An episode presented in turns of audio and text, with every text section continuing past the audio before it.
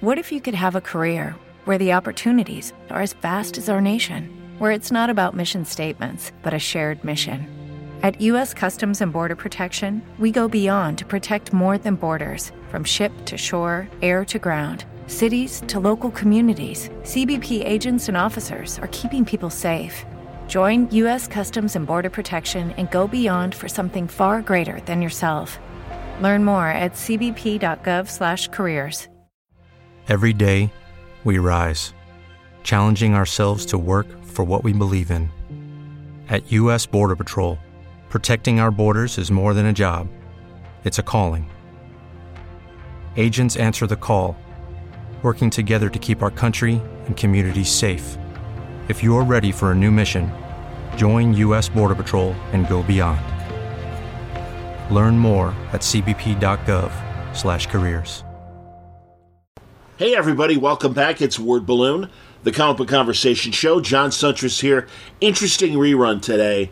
It's Mark Millar from 2015. This is before the Netflix deal. Mark uh, was on a brief American tour of a couple states and uh, was in suburban Chicago. Uh, he did do a couple signings at, um, oh God, Graham Crackers in the city and also at uh, one of the suburban sites as well. And I went to his hotel where he was staying and had a sit down in his room, and it was fantastic. And I loved this conversation. It was great. I think that one of the reasons why I'm rerunning Mark today is because, uh, geez, I just discovered, thanks to uh, Owen McCauley, uh, his uh, wonderful new podcast where he's interviewing creators. I guess he started just a few months ago. I think he's got 12 episodes up right now. And oh my God, these are great conversations with Johnny Romita and, and Bendis and Geoff Johns, DiDio, but also, oh my God, he got Cary Bates. Cary Bates, one of my favorite DC writers from the 70s. And uh, in addition to that, a wonderful talk with uh, Gerry Conway and uh, J.M. DeMatteis. So many great stories uh, from these people, plus artists, Leinil Yu and others that uh, have worked with uh, Mark over the years. So that's great, and it's just got Mark conversations on my brain. And while I'm waiting for the next new one, this is an opportunity to play uh, this show. In addition to that, um, also, I, I like the perspective of this conversation because it's before the Netflix deal. And you'll forgive me, but I feel like I'm trying to convince Mark that uh, as great as uh, the movies for uh, Kick Ass and Secret Service have been and his wonderful work with Matthew Vaughn.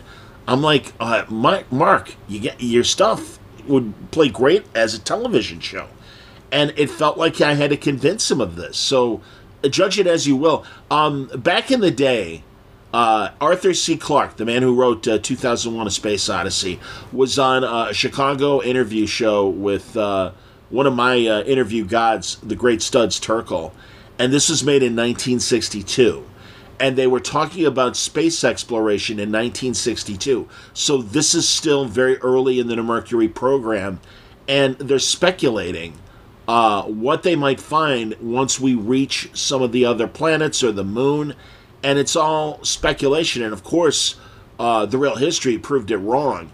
I, I kind of have a, a, a similar feeling about this conversation with Mark because, again, it's Mark from a 2015 perspective before the Netflix deal happened. So judge it for yourself, but I think it's great. Uh, Mark Millar from 2015 on today's Word Balloon. We welcome back Mark Millar to the show. Mark hasn't been on for about three years. Uh, it's tough sometimes to get your schedules to uh, coincide, especially when you're dealing with somebody that's on the other side of the uh, ocean. But uh, so happy that uh, Mark found his way back to the States this past weekend, uh, Chicago and New Hampshire, respectfully. And while he was nearby, I was able to sit down with him and have a great conversation. We talk about his current comics like Chrononauts and Jupiter's Circle, and we talk about some other comics as well.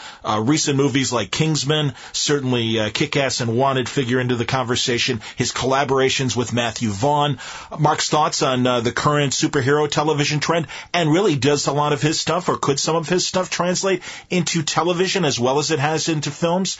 Uh, those are some of the questions we discussed with Mark in our first part of Word Balloon. Hi, everybody. Welcome back to Word Balloon. This is John Siuntres uh, with an important plea for 2023. Uh, you probably read the headlines. Uh, Word Balloon took a sponsorship hit that was pretty significant, and uh, I'm asking you if you've ever been a fan of Word Balloon and considered uh, making a donation through Patreon, uh, a very uh, meager but important subscription. I hope you'll consider it. Um, it's going to be a challenging 2023, and uh, I need your help. So if you like Word Balloon, if you enjoy the content, I'm not going to slow down and keep bringing you some excellent content. But uh, I could really use your help via Patreon, patreon.com slash wordballoon. If you can afford the price of a comic book, if you can even afford a dollar a month, it would be greatly appreciated and uh, help the cause to uh, keep Word Balloon going at the level and intensity that I've been doing uh, in the last uh, four or five years and uh, bring you a lot more content and uh, a lot of great interviews and interesting things about the pop culture world. Patreon.com slash wordballoon. I could really use your help. Thank you for your attention, your time, and listening to Word Balloon. It's Faye and the Moon, the latest graphic novel from Franco and the Saturn Sisters. Faye, mourning for her missing mother, sits night after night below the moon that her mother loved dearly. One night she discovers she can pluck the moon out of the star filled sky. Back safe in her house, she holds it close, feeling comfort at last. Then Faye loses the moon and finds that taking it has awakened ancient monsters, rats, dragons, and more, who hunt for it for themselves. Will Faye be able to reclaim the moon, find her own inner strength, and save the world from eternal darkness? Faye and the Moon comes from the minds of Franco, whose works include Tiny Titans, Superman of Smallville, Archimaniacs, Itty Bitty Hellboy, and The Ghost and the Owl and art from the Saturn Sisters, whose animated works include Sesame Studios' The New Neighbors, Hulu's The Awesomes by Seth Meyers, and PBS's Mira, Selkie from the Sea. Pre order Faye and the Moon now. Available in bookstores and comic shops everywhere, February 21st. Word Balloon is brought to you by Alex Ross Art wordballoon.com. Alex has been a longtime sponsor of Word Balloon. I greatly appreciate it. You got to go to his website. You will find tremendous art from original work, covers, pages, fantastic lithographs, amazing posters. Every price point is covered and every subject is covered at alexrossart.com. You've enjoyed his iconic looks at DC and Marvel, but also great stuff like his wonderful work on the Monkees, Monty Python, so many other great pop culture things that Alex has put his fingerprints on. His wonderful Flash Gordon poster that evokes the fantastic Dino De Laurentiis Sam Jones movie. Recently, Alex did things like uh, the timeless Marvel covers featuring great solo shots of all your favorite Marvel heroes, and of course his Fantastic Four full circle graphic novel still available. All waiting for you now at alexrossart.com. All right, let me take you back to last Saturday morning. Uh, Mark Millar uh, let us know that he was coming to town, and I was so excited. And I contacted him and I said, "Geez, you know, you're you're in the neighborhood. Can can we get together?" And he's like, "Oh, absolutely. I'm staying about an hour away from you." And I'm like, "All right." So, uh, and he had a 10 in the morning downtown Saturday uh, signing. So uh, I, I got up early uh, and uh, met him at seven in the morning out in the west suburbs of Chicago. And uh, poor Mark is still on, you know, British time and everything. So uh, he had been like walking around since like two in the morning, and I met him about five hours later. But uh, we had breakfast, and then we went up to his room and had this excellent conversation. There's a little bit of uh, air conditioning in the background, but other than that, as we both are amazed, it is the clearest uh, reception and and and uh, recording of a conversation we've ever had, including uh, we did one. We kind of mentioned it. Uh, the the last time we saw each other face to face was in 2009 at uh, Wizard Chicago, and uh, God, he had this uh, much like uh, this past weekend, massive signings and massive lines and stuff. And there was just no quiet corner that we could find at the convention center uh, for the Wizard Chicago show. So we went up to the green room where all the celebrities were hanging out, and we thought we were going to be alone. And a guy with his head buried in his shoulders, hands on his head, just aching, was poor Billy Dee Williams. Lando Calrissian himself, looking like he had just lost the Millennium Falcon in a poker game. And we're both like, oh, uh, Mr. Williams, uh, I hope you don't mind. We, we were just going to do this little interview. Uh, we hope we, we're not going to distribute. And he's like, no, that's okay, guys. I just got to clear my head. And we were like, wow, awesome. Sorry. Thank you. and then we went in our talk. So uh, that interview is uh, on uh, one of the old word balloons. I'm sure you can find it. But uh, it is great to uh, have the opportunity to catch up with Mark Millar, and I can't hide my excitement. But I'm sure you're going to enjoy this conversation with Mark now on Word Balloon. My local pub's just gone up for sale. Really? And a bunch of my friends and I were saying, should we chip in and buy this pub? And then we suddenly realised what we like about the pub is drinking in it, not actually managing it.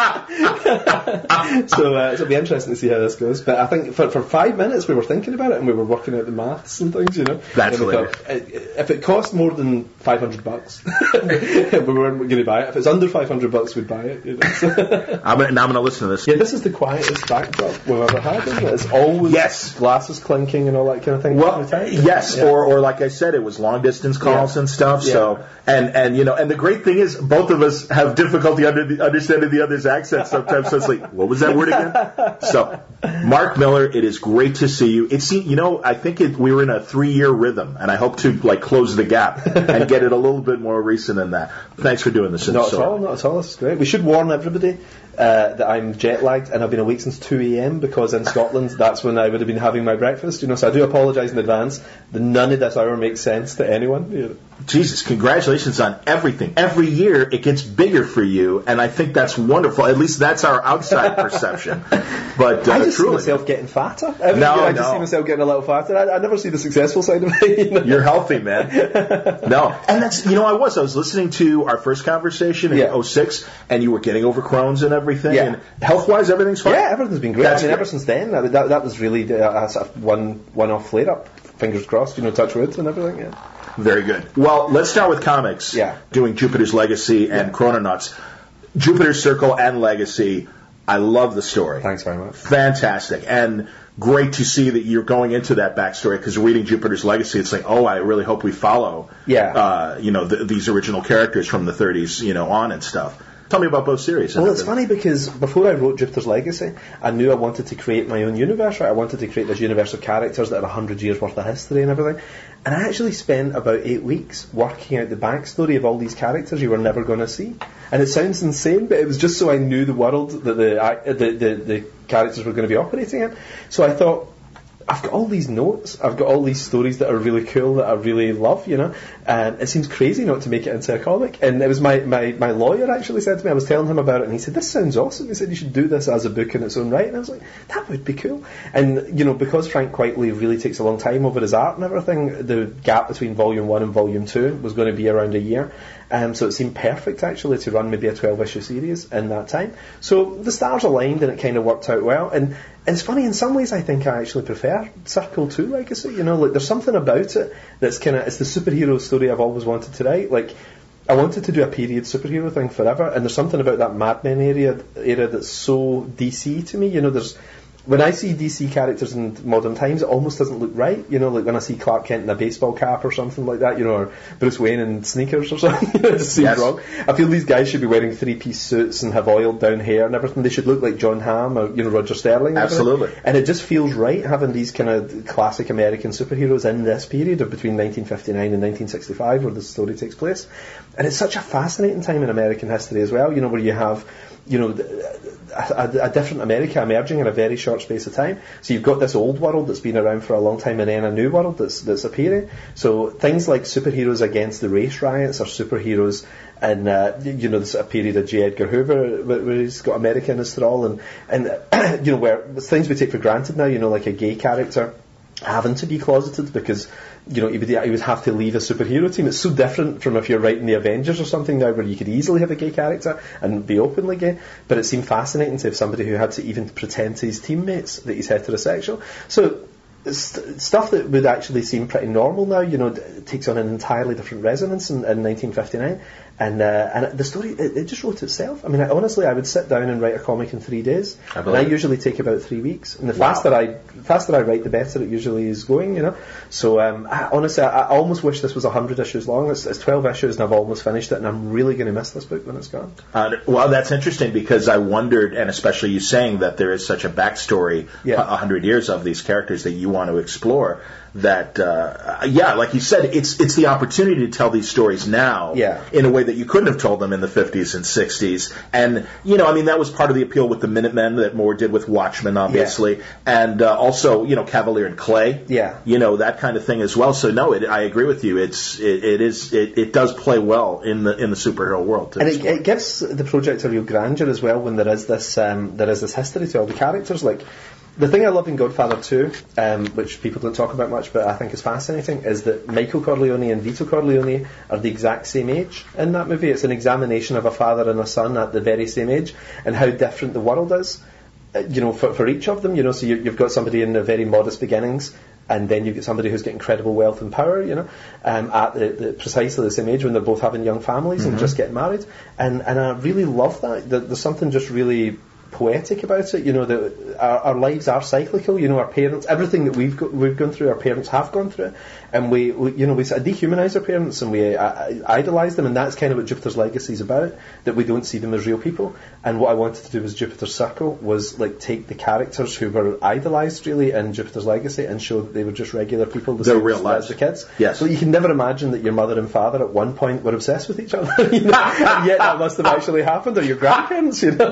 you can't imagine your, your grandfather ever worrying that his hair was cool enough and things like that, and, and yet it, it must have been the case because everybody was young once, and, and there's something kind of lovely and tragic and beautiful about it, you know, just the idea of like we all live roughly the same kind of life, and I wanted to do two superhero stories then that related like that, one about the fathers and mothers, one about the sons and daughters. That's excellent. And in, in Circle, it's I've, I've read the first three issues, and um, one and two are kind of a, a little sub story along with the big overarching story. Yeah. And three was kind of its own story. It seemed Yeah. taking the small town girl and, and turning her from sidekick to lover. Yeah, And yeah. and and, that, and obviously that's still going to play out. I imagine the, the well, and we see it even at the end of three. Yeah, That the yeah. son certainly resents and knows what's going on and everything. And Yeah, it's, you know. it's, it's interesting because what I've done with this is I've taken superhero stories, you know, like classic tropes, you know, like fighting an alien starfish kind of thing, you know, in the first one, or Right. fighting giant puppets and things like that. You know, it's like classic Silver Age imagery, um, and then blended it in with stuff that we would normally get in maybe, you know, like a Woody Allen film from 1979 or something. You know, so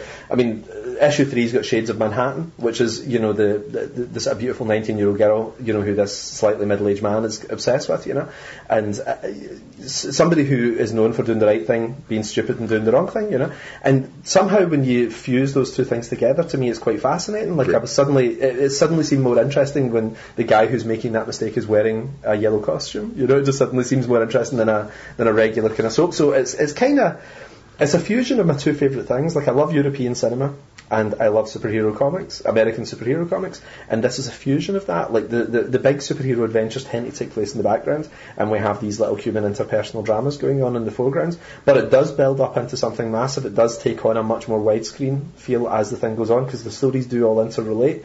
But we're examining each of these six characters in turn, but then the stories meld and they blend and they become something enormous um, as we come towards the end of that year. So I'm, I'm, I'm very happy with it. It's worked out good. I wonder, and we talked about this before we started recording. You're, I, I admire the fact that you've got so many different stories. You do your arc and you and you go away. We'll talk about that in a second. What I what I am curious about, and especially with something like Jupiter Circle, to me it would seem like that is the kind of thing that would make more sense. Were you to tr- translate it to uh, film or TV, that it would make more sense as a TV show. Yeah. Because of the sub stories, and you really want that large canvas. And I wonder because it seems like now television Yeah. has really become the, the, the long form character Yeah. study. Yeah. And film really is the big splash for two hours and stuff. You know, two things. Are you able to still tell in your feel, you know, feeling interesting character stories in film? Does television interest you? I mean, do you, when you see what's going on with TV and the longer stories? TV, um, I, I'm a very wary convert to, you know. Like, I'm not a massive television watcher. You know, like, I'd say since I was 19, I've watched 20 TV shows or something, you know, in all that time. You know, Crazy. It seems nuts. Yeah. like, I've, every show everybody talks about, I've never seen it. Okay. You know, Except, I mean, I could honestly tell you the ones I've watched, and I have loved them. I've loved The Wire, love Mad Men, love Sopranos, I love Lost, Breaking Bad. You know, so th- there's like a handful of genius shows that I absolutely love. Other things, people say to me, you know, buy the box set. You might not like season one, but it gets great by season four. I'm like, I'm not spending that amount of No, time. You no, know? I So- agree. So I, I, I think if they haven't nailed it by episode one or two, I'm gone. You know, I'm out of there. You know. So like, um, so I, I, and it's funny because one of my projects they were talking about turning into a television show a couple of years back, and I spoke to the, the guys at the company, and they said, I said, I feel there's not enough material here to, to run for five seasons like you're talking about, and they said, ah, television isn't so much giving you the answer. It's about reeling you along every week, thinking you're going to get the answer. And I was like, that's a terrible. way Yeah, to- really, that is you know, it's like I, I kind of hate the idea of that. Yeah. But sometimes it does work because the slow burn of Mad Men is what made it cool. You know, like, Absolutely. that's one of the things that there was almost nothing happens, but then in real life almost nothing happens. So that's Sure. kind of interesting in its own way. It's where you just get into the character more than the plot. But I, I, I do see some awesome television too. Like I love Daredevil, the Daredevil. I TV wanted to show. ask, I, okay. I, I, I was obsessed with it. You know, I was binging on it, and like, and I was really busy that week as well. But I still made time to watch the Daredevil. I loved it so much. Oh, yeah. And you know, so so I do see some great stuff, and it does interest me. And there is one of my books that we're almost certainly going to turn into a television show. We've just done the deal, and we'll we'll shoot the pilot and everything. Okay. Um, so I'm so I'm, I'm I'm I'm skeptical of television, but I see there's enough really talented people in it that it could be good. And I do agree. excuse me. I think Jupiter's Circle actually would lend itself very well to television, and I sort of almost don't want to wait ten years to do a prequel series of movies once we've done the Jupiter's Legacy movies. I kind of, you know, we're, we're going to make the Jupiter's Legacy movies relatively soon. You That's know? fantastic. Um, and hopefully that'll be maybe two or three movies, um, and then you would maybe have to wait and do the prequels afterwards.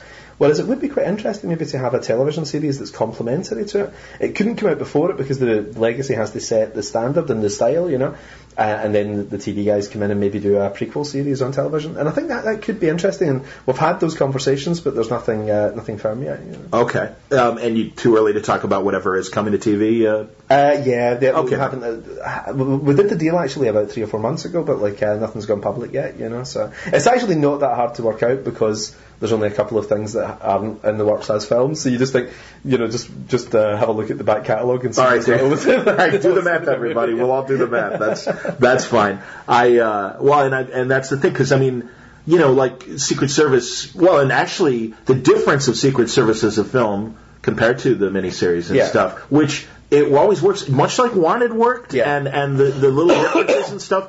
Collaborating with Matthew Vaughn. Yeah, I mean, no, you, that really, congratulations on the two of you finding common ground and, and making such interesting movies and very different movies as well. There's a thread there. Yeah. But but I do think that yeah, they they've been they've been great and fun. It's funny, it's, uh, the, the thread is the loser becoming something awesome, isn't it? I guess I wanted that as well. But it's quite interesting. That's a theme in all my That's true. yes, yes. but like, um, yeah, it's funny that you mentioned Matthew because that's one of the things that puts me off television as well. Is that no disrespect to people who work in TV, but somebody like Matthew is a world class director. You know, who can who can deliver like action scenes, like the, the, the final twenty five minutes or something of, of Secret Service. You could never do that as a television show. You know. Uh, and then when you work in the budgets as well, like if you think if you think. Uh, Something like uh, Jupiter's Legacy would be a two hundred million dollar movie uh, to make, so that would mean in, in, in television terms it would be 100 million an hour, you know, which would be impossible. I mean, that's never going to happen. So you, you're never going to have directors or writers uh, or actors, you know, at the same level that you can get in cinema, you know. I, so. I, I don't know, man, because Scorsese did Boardwalk Empire, and the Wachowskis and Straczynski, you know, have this Sense8 that is a new show that's on Netflix that just debuted but, last te- week. but te- I don't know how, how much is an, uh, you know, like a big television show. What's the budget for for one Yeah? I, I, don't know. yeah, I don't know either, but I keep hearing that Netflix is truly. I mean, God, they just bought the rights to a, a Brad Pitt movie and beat up the other studios that. Oh no, we'll we'll run it. I mean, that's the thing. It seems like Amazon and Netflix ha- are putting huge Yeah. amounts of money, and and yeah, I don't I don't know, man. It just seems like the. And you're right as far as. The spectacular film Yeah. that does need over the top special But effects, even- but like Daredevil's a great example even of. smaller ones, though, you know, like I, I won't name names or anything, but I know that hit, the hit girl sequences in Kick-Ass One are so fantastically choreographed, and the guy who does them is a guy called Brad Allan. And you couldn't afford Brad Allan on a television budget. Okay. You know? So, Okay, yeah, you so know. something that Okay. I mean, the, the sequence where she runs down the corridor at the end of Kick-Ass One is three three weeks' work. Two, two to three weeks work. Okay. you know? And television couldn't afford to shoot a fight scene for three weeks. You know, they would shoot it True. a day or two days. True. You know, But comparing comparing to the Daredevil stuff and everything, I mean, look at those elaborate fight scenes. That, those that- look good, but I don't think they're as good as Brad Allan. you know? Well, and and, Yeah. and and certainly, yeah, more ac- more acrobatics. And it's funny, I'm only I'm only through episode nine because I'm savoring Daredevil. I'm Oh, taking, really? I'm Yeah. taking my sweet time. That's wise. I wish I'd done that because I was like, "Where's the next one?" And somebody said, "Oh, you've got 14 months to wait." I was like, "What?" That's why, exactly, Yeah, man. Yeah, you were very You know? wise. I was the glutton. I was. Uh, yeah, no, no, and I well, and I know you know they're making uh, Jessica Jones now. Yeah, So, yeah. and I imagine there's going to be some sort of common thread there as well. No, it's interesting because, and really, dude, I go back to when Wanted was in production, and that was like when Sin City was, you know, coming out and everything, or Yeah. around that same time. I don't know, or close enough. Yeah. That.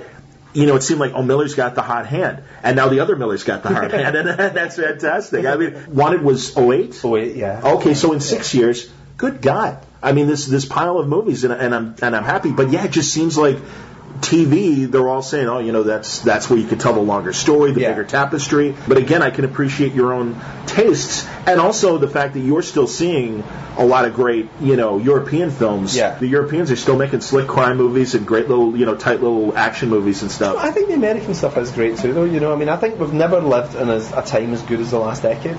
I would say for superhero cinema and things, comic book cinema, it's fantastic.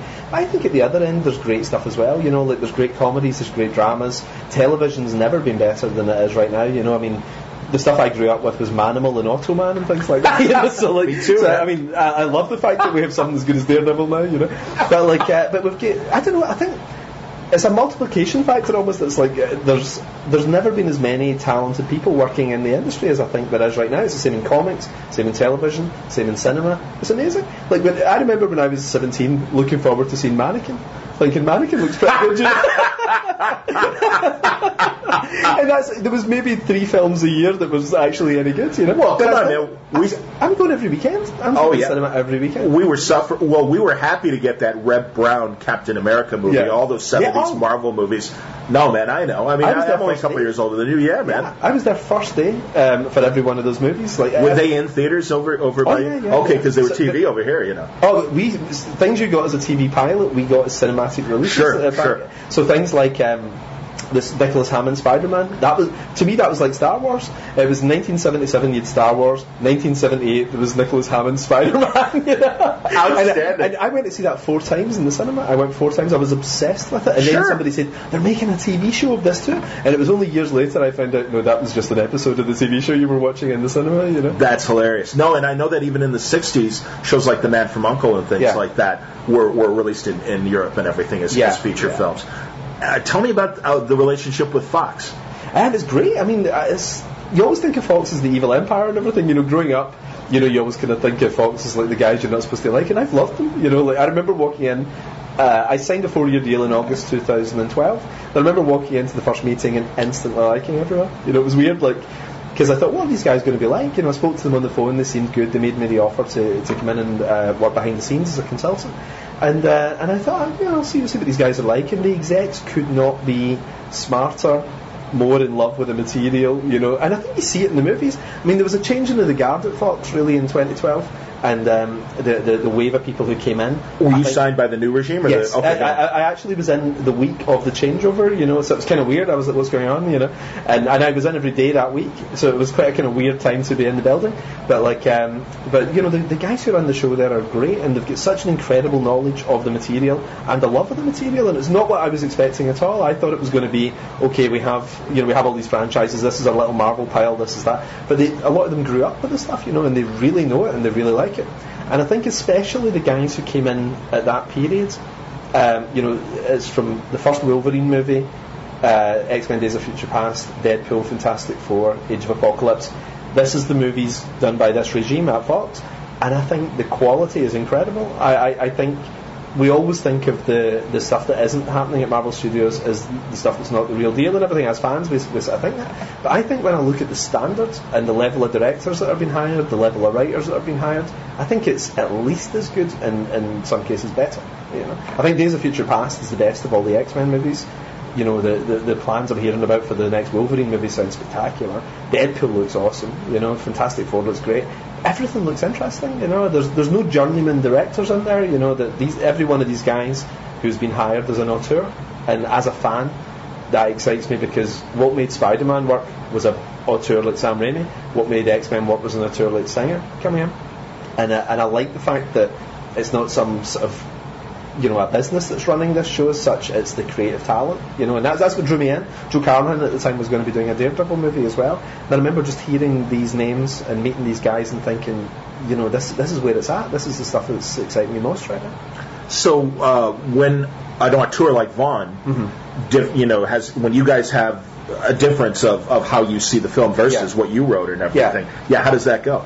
Um, very relaxed, actually. I mean, Matthew and I, um, we've got a real shorthand. We're, we're really good friends. I mean, we met in 2007, I think. Uh, so we've known each other about Pre-production of Wanted, Uh, or, or prior Actually, to no, Wanted. we, we, we met. Uh, we met Oh no, because Wanted was forgive me, the, and also the other director too, right? Yeah, it was Timur. Timur. Yes, Timur, Yeah, no, okay. Matthew and I met um, through a mutual friend, Jonathan Ross, um, who's a, a big TV host in the UK.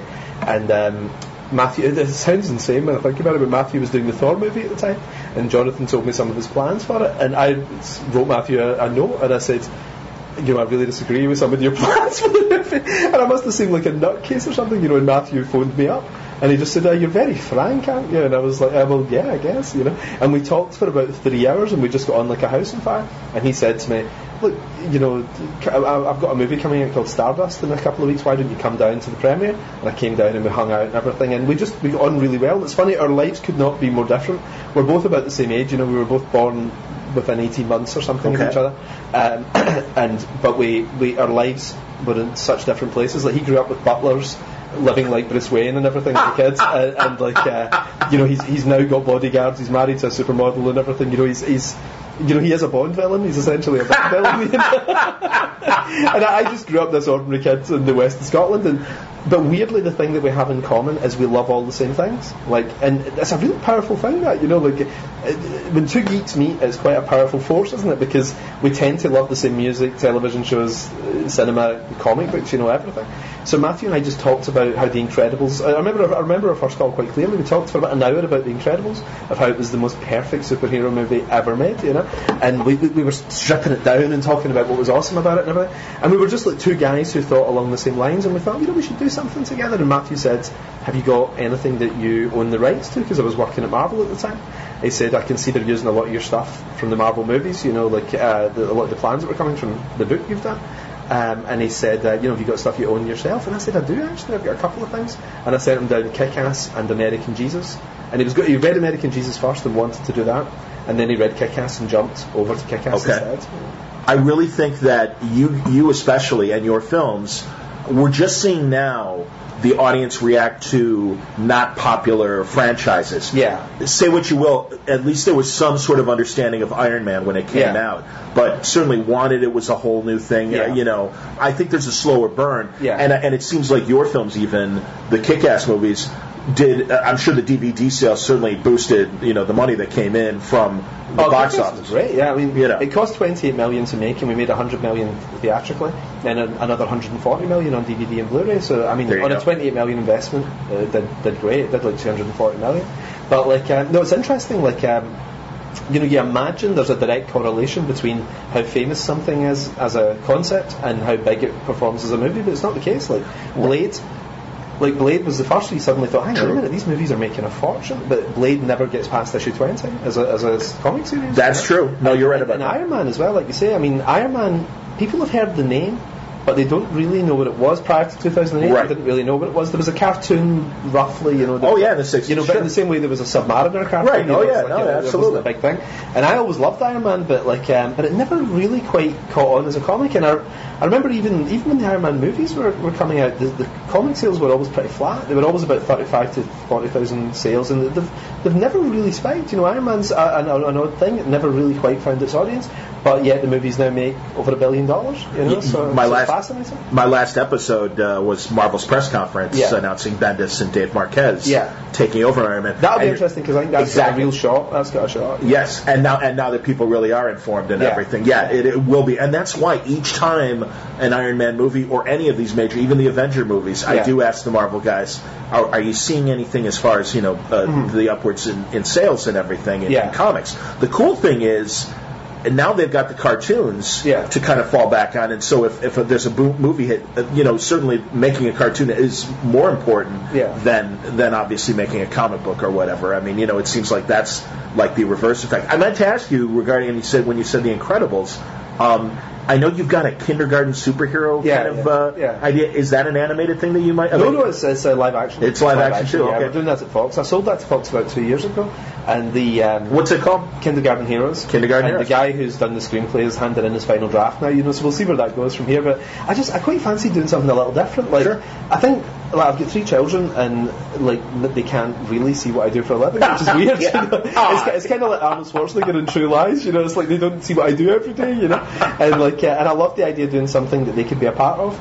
And uh, you know, it seems awful, especially when you go somewhere lovely and you get a limo and things like that. You know, the studio puts on a, a, an amazing spread for you, and the kids are sitting in a hotel room with a babysitter. You know, and it, and it just seems wrong. So, so my plan is to do some stuff that's a bit more sort of family friendly. And Chrononauts is like that. You know, and Starlight's like that. And Yes. you know, pretty much, pretty much. Mo- it's interesting actually because I've got the rep as somebody who does quite hard stuff, but.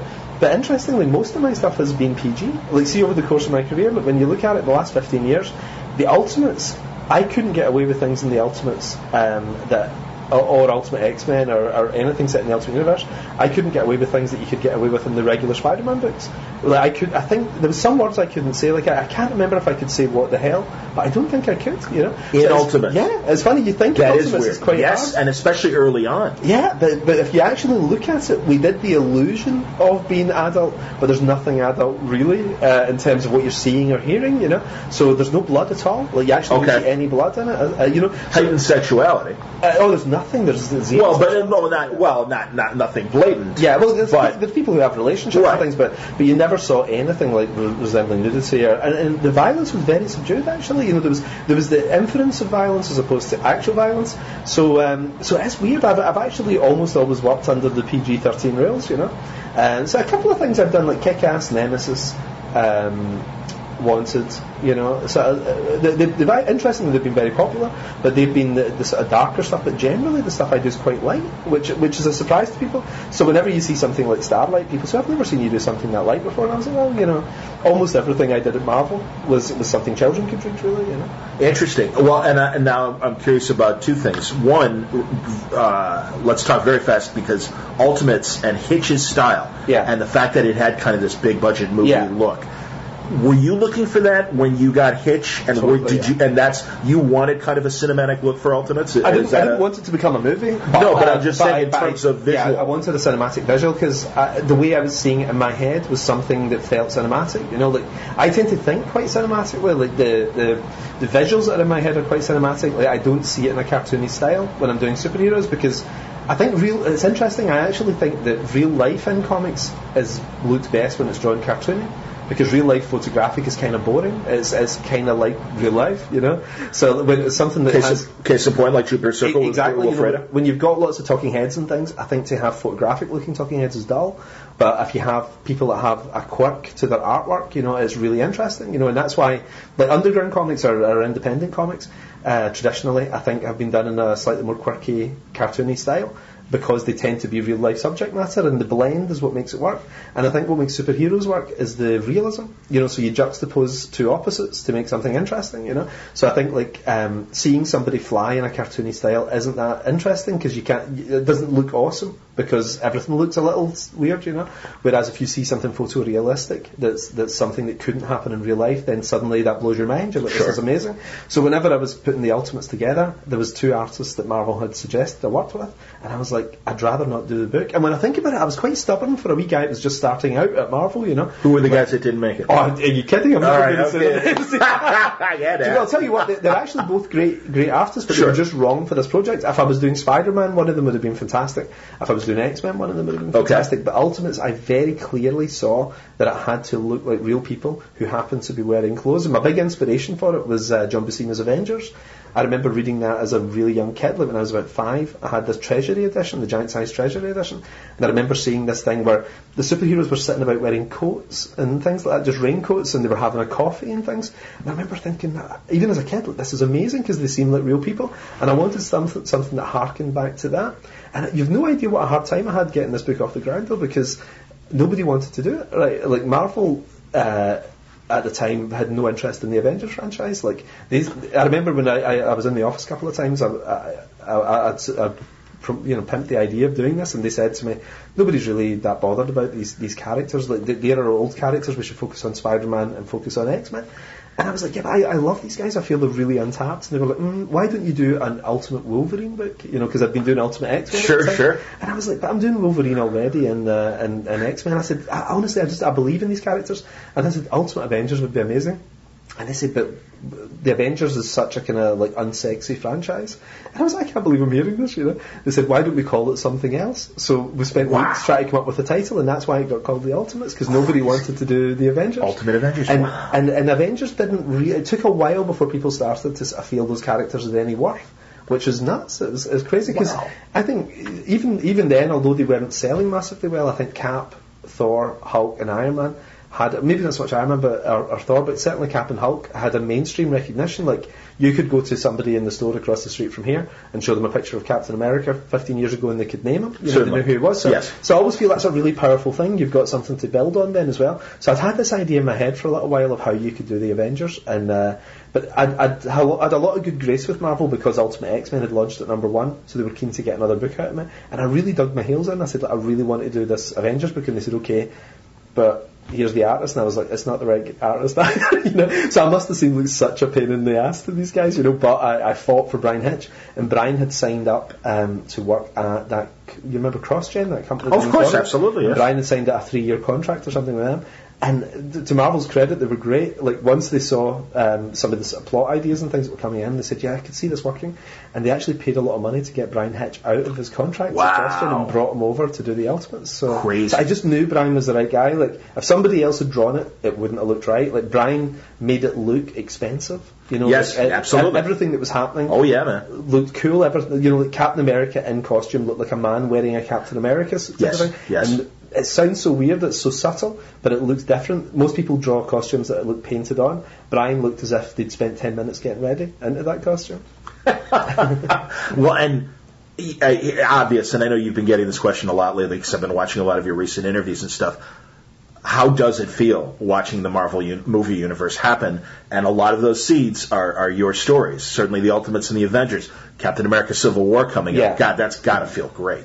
It is. It's funny, you know. I mean, uh, even like Winter Soldier, you know. I mean, I've no involvement with these things at all, you know. No, and so, I so I. I, I go along and I, I'll be surprised, you know, like Cap jumping out without his parachute and everything. And went, I was like, that's that's the scene I did in Ultimates, you know. So there's little things of the helicarriers crashing and everything at the end. You know, there's little moments where you sort of think, oh, but I mean, Avengers is the most overt one. You know, I mean, Zak. Zak, Zak Penn said, you know, from the Chitauri right through to you know all the scenes with Cap and his old girlfriend, go back to see his old girlfriend and everything. You know, there's all these little moments uh, that that were in that original screenplay that Zak had written, and like, uh, and it's very flattering. It's really nice and everything, but it's kind of weird because. It's something I did so long ago. Like, um, I mean, I wrote, it's weird to think, but I actually wrote the Ultimates. I started it 13 years ago, yeah, 14, 14 years ago, and I left it, you know, like in 2006, like quite a long time ago, you know. So, so it's weird something having a bit of a second life, you know, like it, like working at Marvel was an amazing experience, but in some ways it feels like university or something to me. It just feels like what I did before I do what I currently do. So, um, so yeah, it's nice. I mean, it's it's good, but I mean, now I just look at it purely as a fan, you know, like. Uh, you know, I've, I've no interest in, in, in working there or anything. You don't talk like that, shop you know? with Joe or Brian or anything. Oh no, the, the, the people I yeah, know, but I'm saying yeah, in yeah, terms of yeah. you know, hey, this is like you know, like certainly Guardians being the big surprise that it was and everything. Oh no, know. I mean that's a different thing. I mean in terms True. of working, yeah, but like, but I mean Joe and Brian and everybody, of course. You know, I mean they're, they're, they're pals I'll know for the rest of my life and everything. You know, I, I love those guys. But uh, but weirdly we don't talk about work. You know, like Oh, that's uh, uh, which is funny. You know, like we, we'll, we'll just we'll drop each other emails, or if we see each. If I'm in New York, the first thing I'll do is call Joe Quesada. You know, um, I, I, you know I'm, go, I'm going to see Joe in a few weeks' time, but like um, San Diego. uh, probably just when I'm in New York. Oh, okay. You know, so I- I'll, I'll call them up. You know, so I mean, we socialise and everything. We, we all hang out. But the I, I feel as if the period of Marvel was my period at Marvel, and I always think it's a mistake to go back. You know, I think for for everyone, whenever you've done something and you go away, and then you come back, it's never quite That's same. good. You know. Or yeah, or yeah. No, And I understand. For, for everyone, you know, for, for the writer, for the artist, and for the reader. you know, so, No, I so, understand. you know, occasionally, occasionally it does. I think if you come back and do a short thing, like a special project, it can be interesting. Because you do have ideas. You know, like Frank Sure. Miller came back after four years and did Born Again, Yes. which is his greatest work at Marvel. I mean, everything Frank Miller does is amazing, but um, what he what he did, came back with was phenomenal. It was incredible. Oh, yeah. But like, um, but if he'd come back and maybe done a five year run or something, he might not have had that same energy that he brought to six issues. You know. So like, uh, so you know, I think I would never rule out doing a special project or something, but but I think I would never come back and do a five year run or something like that at Marvel. You know. Yeah, and I don't. I think, to be honest, I, I wonder if those years are really kind of over, with very few exceptions. It really doesn't seem like these days. Yeah. You know, and also there's something we started talking about before we started recording. I want to get back to, and that is the generation before you. Yeah. The pinnacle was DC and Marvel. Yeah. You and Kirkman and Hickman and Brian Bendis and. Um, Grant and, and all these guys have now shifted to this. Let's make our own stuff. Yeah. We've made our name at DC and Marvel. Let's Yeah. bring our brand and our readers to Yeah. our stuff and everything. Yeah. And yeah, just this evolution of the business. And you were saying too that you're you're impressed with how how smart and how business minded the creators have become. I think it's really interesting because um, I, I'm, I'll always side with the creator over a company, always. And it's funny because companies have incredible brand loyalty. Like as a kid, when I was growing up, I loved Marvel and I loved DC. I never thought of it as human beings so who, who were making the stuff. But the guys who, who created that stuff were generally not rewarded. It's just that was the, the times they were in. You know, it's not that anybody's evil. That's just that's the that's the corporate structure. Um, and it's sad, you know, like we saw some incredibly talented people, you know, dying in not great circumstances uh, to the point where we have a comic book charity now, you know, to, to try and help people who are in dire straits. So I think we've learned a lesson of two generations of people who were kind of ripped off, you know, and um, there's a lot to thank the Image guys for. And, and I don't think they're given enough respect actually because they changed the game. Like Kick-Ass, Wanted, and all these things would have been owned by Marvel or DC if it hadn't been for the Image guys. Like I'd have had no choice because where else would I have gone with them? Yes. So like, um, so we owe them so much, we really do. And I think these guys, they don't get a huge amount of respect. I feel, you know, certainly from the fan community and from other creators. the original- you know. the Yeah, original those, Image those guys. six image guys. Yeah. But they, they took a gigantic gamble. I mean, these guys were making $2 million a year at Marvel back in 1991, 92, and then going over to give that up and to go to potentially bankruptcy. you know, like that could have been a complete disaster because they were up against Marvel and DC.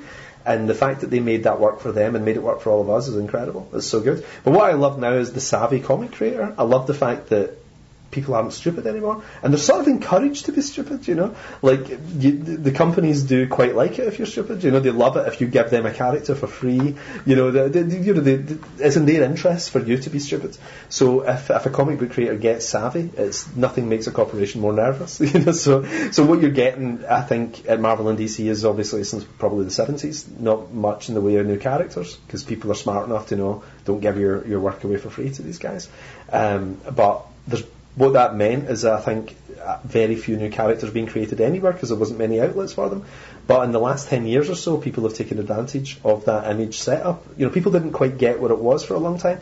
You had a decade of people not really using it, but certainly in the last five years, massively, the last 10 years really to some extent, you've had an explosion of new characters and it's good for us, it's good for pop culture, you know, because it seems crazy in a way that we, we often, uh, you know, we're, we're working on characters that are 75 years old and bringing back villains that we've seen come back 20 times, 40 times or something. So it does seem quite interesting to me that suddenly we, we do have a world where there's sagas and sex criminals and all this kind of thing. There's all these great new ideas out there that, that people can hopefully read for the next 75 years. I uh, I I was trying to think of a word beyond uh, calling it university in terms of where D- DC and Marvel's period is. It's almost like an apprenticeship, Yeah. where you really do get your skills and you really do reach that A level and Yeah. everything, and Yeah. you get to play with the big toys, Which is very exciting actually. It's Sure. great fun doing that stuff, yeah. We talked also, and it was interesting. Uh, we were having breakfast with with a guy who had a uh, Central City track team uh, Yeah. T-shirt on, and we were talking about logos and how important it is. And it seems, you know, from a marketing standpoint, beyond the story itself, how much do you think about the toys and things? Because certainly for the big two, Yeah. that's the real gravy. That's Yeah. the real money. Even Yeah. you know, as on par with television and film. Yeah.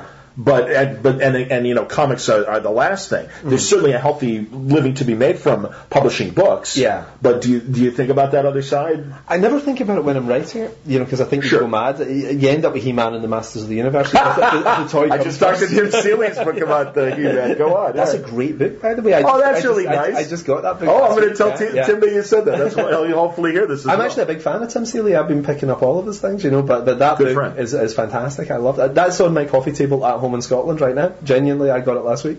But like, um, but I think you know, if you if you think too much about what something could become, you end up with something not very good in the first place. You know, so if you sit down and you actually think, you know, that this character I'm creating right now would be an amazing toothbrush. You know, then then you're not going to write the best story. this is true. And it's funny, like Kick-Ass, for example. I never imagined Kick-Ass would have a life beyond a comic because it's it's such an odd concept, isn't it? You know, it's an unattractive hero with no powers who's not very good. Yeah. You know, and he's no money, he's got no gadgets or anything like that. So, so I never imagined that would have a life beyond a comic. I just wanted to write that story, you know. So then what happened was suddenly we've got a kick-ass and hit girl Pez dispenser, and we've got hit girl bags, and we've got hoodies with kick-ass with zippers on them and everything. And it's fantastic. I mean, I love it. I love walking into a store like HMV or something in the UK and seeing a wall of my stuff as toys and things. It's great. But you, you can't think about that going in. You know, you, you, you just have to, when the book works out well and there's a movie or whatever, then you talk to some uh, merchandising people, you know, and, and you get a company to maybe license this stuff out, and it's fantastic. I mean, Marvel's. I remember hearing when I worked at Marvel that Spider-Man toys made more money when the movie was out than the movie made. I Like, believe it. I think the toys made something like 1.1 billion. I the year believe that it. the movies made 800 million, you know, and like. Uh, so I mean, financially, it's fantastic for creators as well because you get a little piece of that. Sure. Pa- Bob Kane, that classic example and everything. Yeah, I mean, Yeah. you know, in the 40s or 50s saying, hey, is it okay if I just have a percentage of the merchandise? Yeah, whatever, kid. Multi-millionaire till the end. I mean, you know, that was, yeah, that's wonderful. Um, Chrononauts, uh, we didn't talk about it. I'm, I want to because, uh, a great, again, really good for you that you're able to get these wonderful artists like Sean Gordon Murphy, and obviously, you know, he's he made his name prior to working with you Yeah. as well. But uh, I love the look of the book, but also just the fun of it. And it is it, it there's another odd kind of you know duck of a of a comic book. Yeah. yeah. I can think of cinematic. I guess you know. So Yeah. it's kind of Back to the Future on steroids. It's like buddy cop movie meets Back to the Future, I suppose. Yeah. But even more, and we're just getting. We haven't seen consequences yet Yeah. of all this meddling of, of you know do, taking selfies during JFK's assassination or, or and the like. You know, uh, it's no, it's hilarious. And, and we're about to twist and everything and get into you know some repercussions Yeah. obviously after issue three. But uh, yeah, there's a fun book that again lends itself I think to a to a movie idea. Uh, you know, I would think so. You know, I think most things could could work as a movie. If, if they work as a comic, they tend to work as a movie. I think I can almost think of no comic I love that wouldn't be a great movie. You know, like um, Watchmen. Weirdly, is one of the ones that is difficult because it's a twelve act structure. So that Again, doesn't I- necessarily work as a movie. Well, and that's why I thought with Jupiter, Jupiter Circle too to learn the lesson of Watchmen because we all said when we was talk about a movie, Yeah. oh, it would make a much better HBO series. Exactly, Let. Terry Gilliam do it on HBO, please. Yeah. you know, because most, most comics are a three act structure, though. Yes. know? So they tend to work very well. Like True. uh, like Batman Year One would have been a great Batman movie. You know, Great car- great cartoon. Yeah, Kingdom Come's a fantastic uh, is a fantastic setup for a movie and everything. So, so I don't know. I think most comics I love do tend to work as movies. I, I genuinely can't think of a single example. Dark Knight Returns. All my favourite stuff. I can't think of anything that wouldn't be a great movie. You know. That's fair. The uh, uh, Marvel zombies and, and really the whole zombie craze Yeah. because you started it in Fantastic Four. Yeah. They get Kirkman to write Mar- Marvel zombies. Yeah. And also, of course, Kirkman's doing Walking Dead. Yeah. But it is kind of funny that you were like at, early on and, and saying, hey, you know, zombies are fun. I remember pitching. I actually pitched the series called Marvel Zombies to Marvel, um, and nobody liked the idea. But you know, everybody said this, this is this is sucky, you know. And uh, there was one guy liked it actually. Axel Alonso liked it. I remember around the table. Uh, Axel Alonso says, "Oh, that's really cool. I like that." And, uh, and Axel's great, you know. And he came up to me afterwards and they said, "I think there's there's something in that." And then I had breakfast with Joe Quesada the next morning, and I was a bit bummed because I thought I, I could do this uh, Marvel Zombies book. And Joe was like, nah, "I don't know. I'm not sure." He said, "How would you like to do Ultimate Fantastic Four? And I was like, "I- "No, I, I want to do this Marvel Zombies thing." And he said, "Why don't you put the Marvel Zombies in Ultimate Fantastic Four? And I was like, "Oh," and that sort of suckered me in, you know. So I did 12 issues of Ultimate Fantastic Four, and the first three and the last three with the Marvel Zombie characters, you know. And then they, they did the Marvel Zombies spin-off series from there because I think they realised this visually it's something that worked very well. Because the visual I had, I started drawing this thing of a stretchable zombie, you know, like Reed Richards as a zombie, and I thought there's something quite creepy that you run behind the door, you lock the door, but the zombie can slope down under the door and come in and get you. And I thought that's terrifying, you know. And that's what I that's and that's what I pitched to Marvel when I was sitting at the table with everyone, and everybody was like, "That's the worst idea." I've ever heard."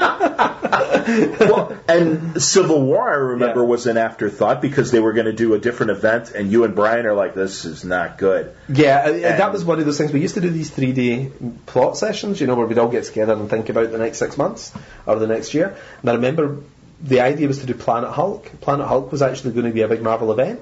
And I just didn't feel it. I thought it was a great story. Actually, I love Planet Hulk. I think uh, I think Greg Pak's terrific. Actually, tremendous like story. And it's I remember the sales just going up and up on the Hulk at the time. It was perfect for it, but it felt like a Hulk story. It didn't feel like a Marvel uh, event. Event, and that happens you know? a lot on recent events as well. Yeah. Go on. I, that, I that are blown up too big. I, I, think it's important, you know, that you've you have a, an ensemble of characters in an, an, event, you know, and that's what's interesting to see these guys pulled into the same story. So when yep. it's all just based around the Hulk, it just it didn't feel right, and we, we all felt it. We were all like, "There's something not right here." And day one, we were like, mm, "Not sure." Day two, and then Joe was saying, "Who wants to write it? You know, anybody up for this?" And we're like, nobody was feeling it you know. And then it was day three, just at the very end of the whole retreat, the, the, the you know, like Civil War just sort of worked out, and like, and I think it, it's funny. It's one of those things that. Uh, you know, sometimes you get a whole bunch of people together in a room and, and you come up with nothing for a couple of days, and then there's just one final conversation, and the whole thing just explodes. You know, it just it works out great. And uh, at the time, I remember thinking this is the biggest uh, pain in the ass I've ever had in terms of, of working. But I'm so pleased that it's worked out and people, you know, it's a lovely thing to have on my shelf and it's been made into a movie now and everything and people really like it. It's one of those things people talk about and it's like, it's one of those milestones like Secret Wars or Crisis or whatever. But it was so difficult at the time, you know. I remember as I was writing it thinking, this will be over soon, you know, like it's, it, it was fun to do. Uh, uh Is it from a pressure standpoint, or just the fact that there are so many other people? Just all the other people involved that are doing their sub stories. Yeah. oh stuff. my god, yeah. I mean, I remember Marv Wolfman talking about this as, as a kid. I used to read interviews with Marv, um, and he would talk about it be a nightmare because guys would cross over with Crisis on Infinite Earths, and you couldn't always quite control things. But uh, Civil War became such a beast of its own, you know, that we were having pretty much every Marvel title tying in with it every month for the entire run of the book. And the book actually ran for about nine months because there was a couple of delays. Yes. So you, you had literally dozens, if not hundreds, of titles that seemed to tie in with this book, and I didn't even read them. There was just so many, and a lot of people are late with their books. A lot of people are um, changing their scripts as they're going along. Certainly. Things were changing. And sometimes people just wouldn't do what you told them. You know, so, so yes. I, was, I was writing the, the, core book, and I would say, right, okay, you go off and do this with your character and everything, and, you know, the, for this issue between issue four and five, I need this to happen if your character's coming in here. And people would just go and write their own thing. It was like so. It was. It was honestly. It was like juggling gas. It was the maddest thing. well, and I saw you uh, at the uh, Scottish Film Festival yeah. talking about this as well. And it's funny you mentioned because the, hosts were saying, "Oh man, you know, Sp- Spider-Man now being able to be in the Marvel movies, this is great yeah. for Civil War." And you're like, oh, "You know, that was only five pages in your yeah. story, yeah. but it was such a huge moment in the event, yeah played out in Spider-Man too. Exactly, yeah. And you know, yeah. So it, it is interesting that like, yeah, what what was five pages to you really was this like major moment in Peter's life where suddenly he's you know exposed and everything. Yeah. And the yeah. repercussions. I mean, I, do think I, I don't know what their plan is in terms of Spider-Man um, for Civil War, but I do think it would be weird to have Spider-Man expose his secret identity when they just get him back in the Marvel yeah. Cinematic Universe. Yeah, I'm, I'm not. So I, I didn't see that happening. I, no, I me, don't think the, so either. The Spider-Man stuff is the least important part of Civil War. To me, the the whole point of Civil War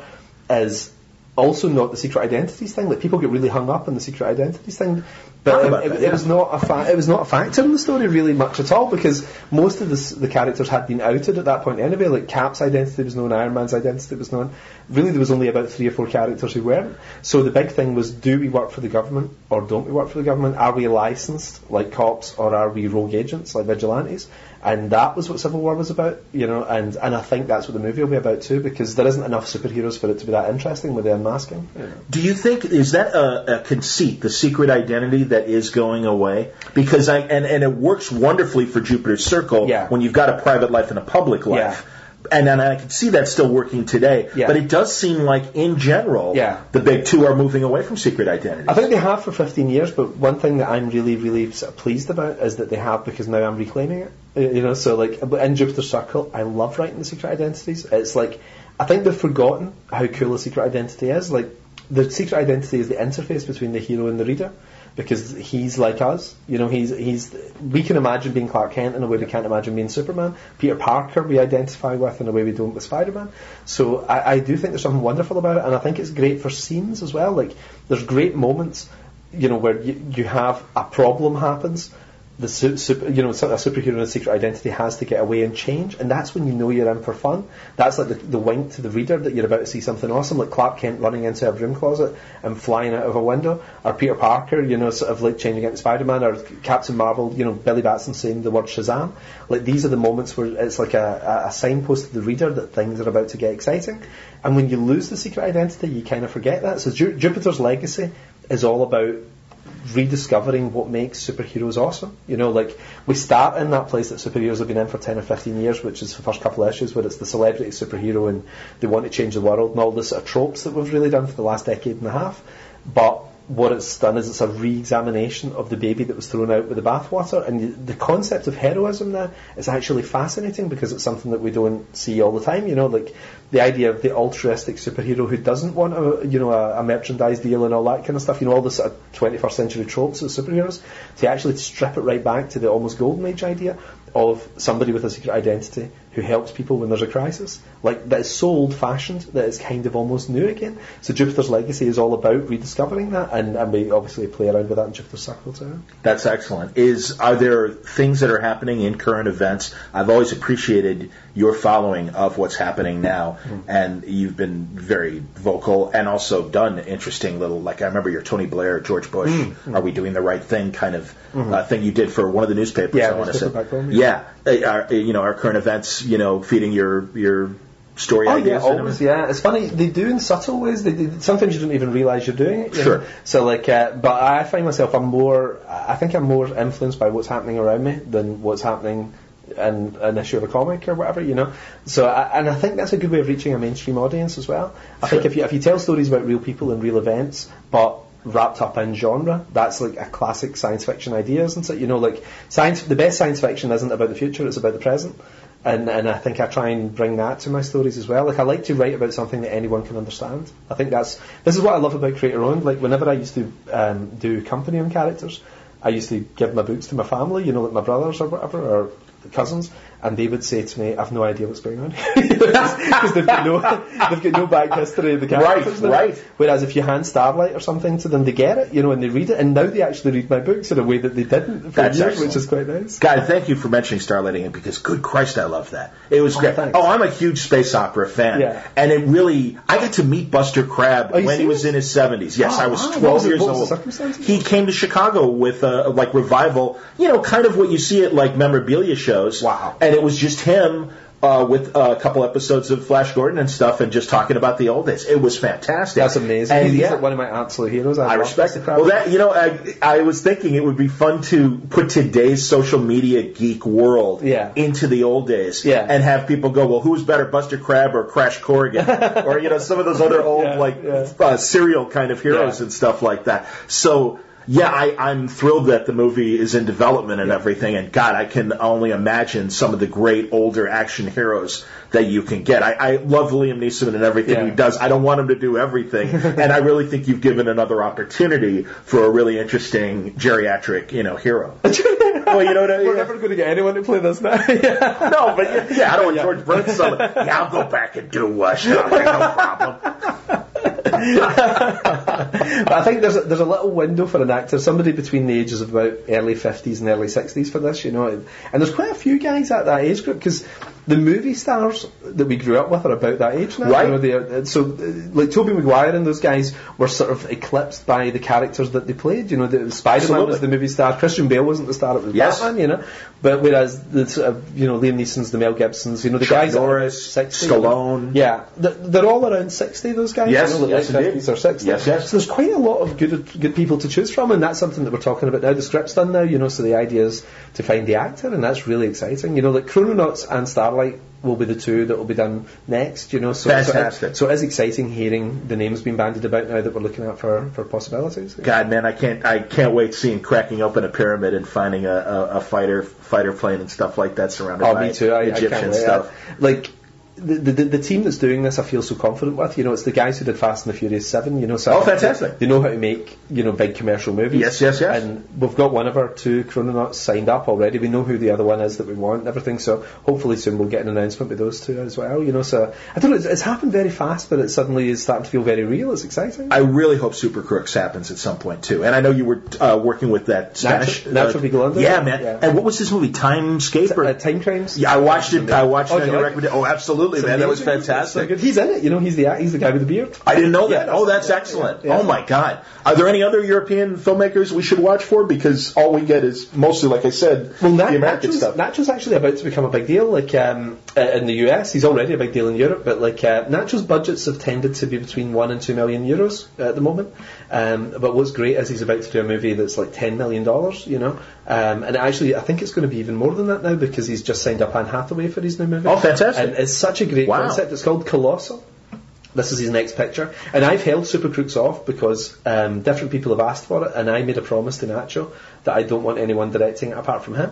And because Nacho had done these one and two million euro movies, they were worried about giving him forty or fifty million dollars because Okay. they said, well, well, he needs to do a sort of effects picture or something first before he, which I think is ridiculous, you know. But because you're either a good filmmaker or you're not a good filmmaker, and, and, and he's great. And I said, well, I don't want it going to anyone if it's not going to be Nacho.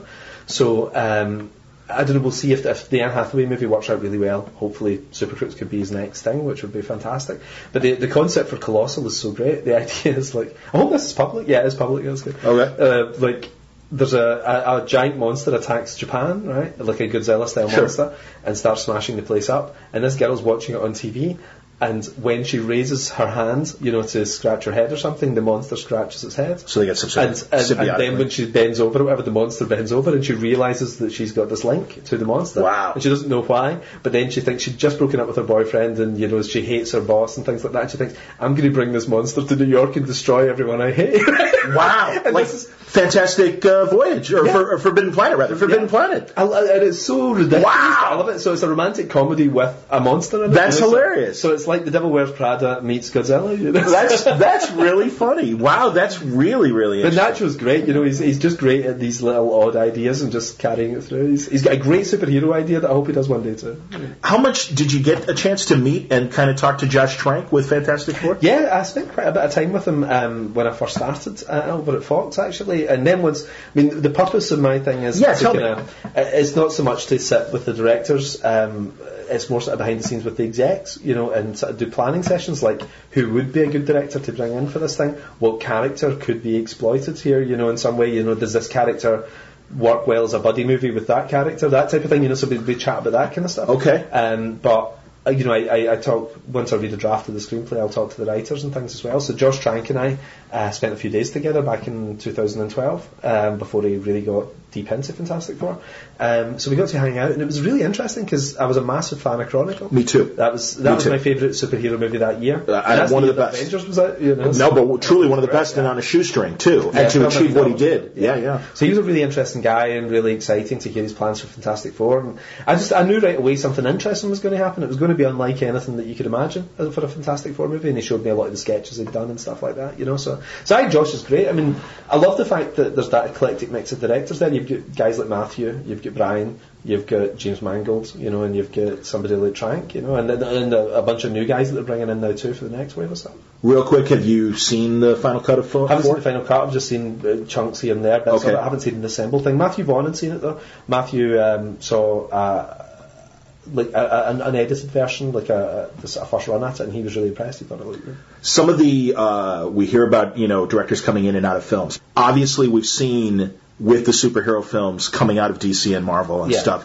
that it is more producer run. It seems Yeah. than director run. Yeah, so it is that auteur of, of film versus what seems to be working. Certainly in the Marvel world and everything of. Look, if this director isn't working, get him out of there. The train is running. We'll Yeah. get another guy in that can do the job and do it well. Yeah. But it is different. We're about to see it with that man with Edgar Wright in the swap around Yeah. uh, Trank, you know, in and out of uh, Star Wars and things that, Yeah. that are coming up. What you know, as someone that's been on the inside, can you quantify? I mean, again, in the case of Matthew Vaughn, it seems like he, he's still an auteur and able to get his voice. And again, working with your stuff Yeah. might make it easier. But you Well, Matthew me- finds it a lot easier because he finances his own movies. So, like he, Well, there you go. Usually, a, direct, a director goes cap in hand to the studio and says, "Give me a hundred million dollars."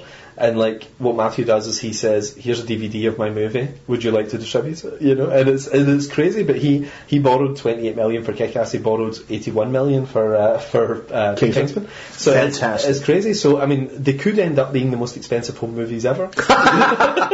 but he's so good that he's managed to sell them and sell them well, you know, and they've done great for him. So, um, but the other guys, yeah, it does that does concern me actually because I do think I, I, I think comics and movies are more related than people think. And what happened back in the early 1990s in comics was the guys who were the auteurs of the comic book industry faded away from the big two, and the big two started bringing in a lot of talent they could control. So they had people who would write parts of stories and bring in other people to write other Yep. parts of stories, and you had to buy all the comics to understand everything that was going on. It was like the marketing guys were writing the comics. It almost felt like uh Yep. it was very editorially driven. And I do see that happening cinematically as well, which is interesting, uh, you, you know, with Marvel and DC, that it does feel as if there's guys sitting behind desks engineering this stuff instead of the Sam Raimis and all that, you know. And that's what I do like about Fox. Like the Fox guys do step back and let the the directors The call the shots, yeah. which is the important thing because it's you're making a movie, you're not making a marketing thing, you know. Sure. So like, um, so that's something I do think that they have to watch because you do see some cheap talent being brought through. Like I know they don't spend the same kind of money on writers that they did five years ago. You know, like uh, they, they slashed the budgets for writers, um, and and that's a slightly worrying sign. But then sometimes you do find people who are you know sort of new to the blockbuster who turn out to be fantastic. Like who would have guessed the Russo brothers would do an amazing Captain America movie? Um, James Gunn has turned out, I think, hands down the best Marvel movie of the lot. You No know, question. And James, James isn't a guy who was a superstar director prior to that. He's become one now. You know? Yes. but but he wasn't. I've always been a fan. I've been into him for years. But like, um, but Marvel. I think you know sometimes they- they'll go cheaper and find guys who are not very good, but sometimes they strike gold with people like James Gunn. So I do think it's interesting. Like TV directors tend to cost less money, um, and I do see that there's a bit of an appetite for the, for those guys coming through. So it's something they have to watch. But you know the, the quality's been good. I don't think that they're invincible though. You know I think Thor two was a bad movie. Iron Man two is a bad interesting. movie. I liked I liked Thor two. Iron Man two was definitely the weakest yeah, of the three. Yeah, and the Avengers two is weaker than Avengers uh, one. Yeah, but but it- in both cases, I still thought entertaining. But go on. But then, it's true. It's bad. So I do think. But lesser movies, You can ne- you can never be complacent. And I do remember in comic book terms in the early 1990s, Marvel were a juggernaut. You know, they were un- unassailable. And then very quickly, once they started to feel that the brand was more important than the Than the yeah. then you had a, a massive drop in quality and a massive drop in sales. Massive. Absolutely, Like, I remember, dude. I walked away. A it lot was- of us walked away. It was Armageddon. I mean, Yes. It really was Armageddon. Yes. Uh, And it hit the industry as a whole, you know. So I do think that you've got to keep the quality quotient and you've got to pay the money and get good writers and good directors generally. But so far so good, you know. I think like you know Marvel generally do a good job with the movies. Uh, the Fox do a great job with the movies. Sony look like they're getting their act together and everything with you know the, the deal with Marvel and everything. So so I'm very optimistic in the way it's going. DC, fingers crossed. Who knows? You know. Sure, We'll see what but, happens. but as I heard you say in the Scottish Film Festival as well, one blockbuster and they'll fix they'll fix it. Even Yeah. even if Batman Superman doesn't work, Yeah. for whatever reasons, Yeah. hopefully, fine. They're, that'll just mean the next until the next two years when they come up with something else. Exactly. Because I, mean- think, do you agree that these guys are kind of not totally bulletproof, but Yeah. they will serve like the comic book genre or, or superhero film genre is safe and not going to be one bad film and we're out. I think what will happen inevitably is there'll be uh, superhero movies will have to go away. You know, I think that's inevitable at some point. You know, because uh, or certainly not be as dominant as they Yes. are. You know, they'll, they'll Yes. still exist in some They'll- form. they'll- they'll know. pull back a little but, But something will happen. You know, where maybe the crown gets taken by Star Wars this Christmas. You know, that's a real Sure. possibility. Sure. And then what's interesting is sci-fi for for the next ten years or whatever. You know, so so I think will will never go away now is the comic book movie because like Sin City, 300, Kingsman, Road to Perdition. These are all comic book movies. Absolutely. you know? And- Absolutely. And, there's nobody would say, "Oh, I'm not going to see something that's an adaptation of a comic book movie," but they might say, "Oh, I'm fed up with Iron Man." You know, Right. You know. So the the characters that disappear and new ones that emerge, like Ant Man, could have six great movies ahead of him. You know, I think True. it looks a lot of fun. You know, that could work. I'm hoping, yeah. So like, so, but you might find people that are a bit tired of something something else. You know, Sure. it goes away for a while. I do think there'll be an inevitable decline of superhero, and uh, but I don't think it's going to happen anytime soon. I think the stuff coming up is still so strong looking. Like I think Marvel's five year plan looks really interesting, and I'm going to go and see those movies. You know, and uh, I'd imagine most other people will too. Where it goes after 2020, who knows? You know, Agree. But even if we get 20 years as a run of superhero movies, Not- not that's a lot. That's a lot better than it used to be when we'd be looking forward to Mannequin. Right, that's a good place to button it. hey, it's my tenth year uh, doing Word Balloon. Wow. And I want to thank you for being part of it for nine years because in 2006 is when we had our first conversation. Wow, that's crazy. And and truly, uh, I am always interested in what you're thinking and what you're making. And continued success with the current projects of Chrononauts and Jupiter Circle and Legacy and the, the you know the, the Legacy movie coming up as well. Uh, and and yeah, man, it's it's a really interesting time, and, and I'm glad that you're a big part of it. And, Oh, thank you. Absolutely. Well, you tell wonderful stories, Mark, and I'm just glad that the audience keeps widening and appreciating what you're doing. Thanks So- very much. That's very kind. So there you go from uh, 2015. Uh, wow, eight years ago, Mark Millar. And uh, again, I urge you to check out Mark's uh, podcast. It's on YouTube. It's called Millar Time, uh, and uh, these are wonderful conversations that he's having with a lot of our favorite creators uh, from uh, the present and the past. So uh, make sure you check that out. Always on the lookout for another great uh, podcast. And Mark delivers. Of course he does. He knows what he's doing. So I hope you enjoyed our uh, conversation today. More great stuff coming this week on Word Balloon. Ram V is going to join me during the day on Tuesday for a Word Balloon chat. And I hope you'll join us for that, uh, talking about his wonderful run on Detective Comics and a whole lot more. Uh, and then uh, we'll see how the rest of the week uh, plays out. I got a couple other irons in the fire and just waiting to get confirmation from everybody. But uh, you can definitely count on Ram V on Tuesday here on Word Balloon. Thanks a lot for listening. Until next time, Word Balloon is a copyright feature of Shaky Productions, copyright 2023. Stay safe, stay happy, stay healthy.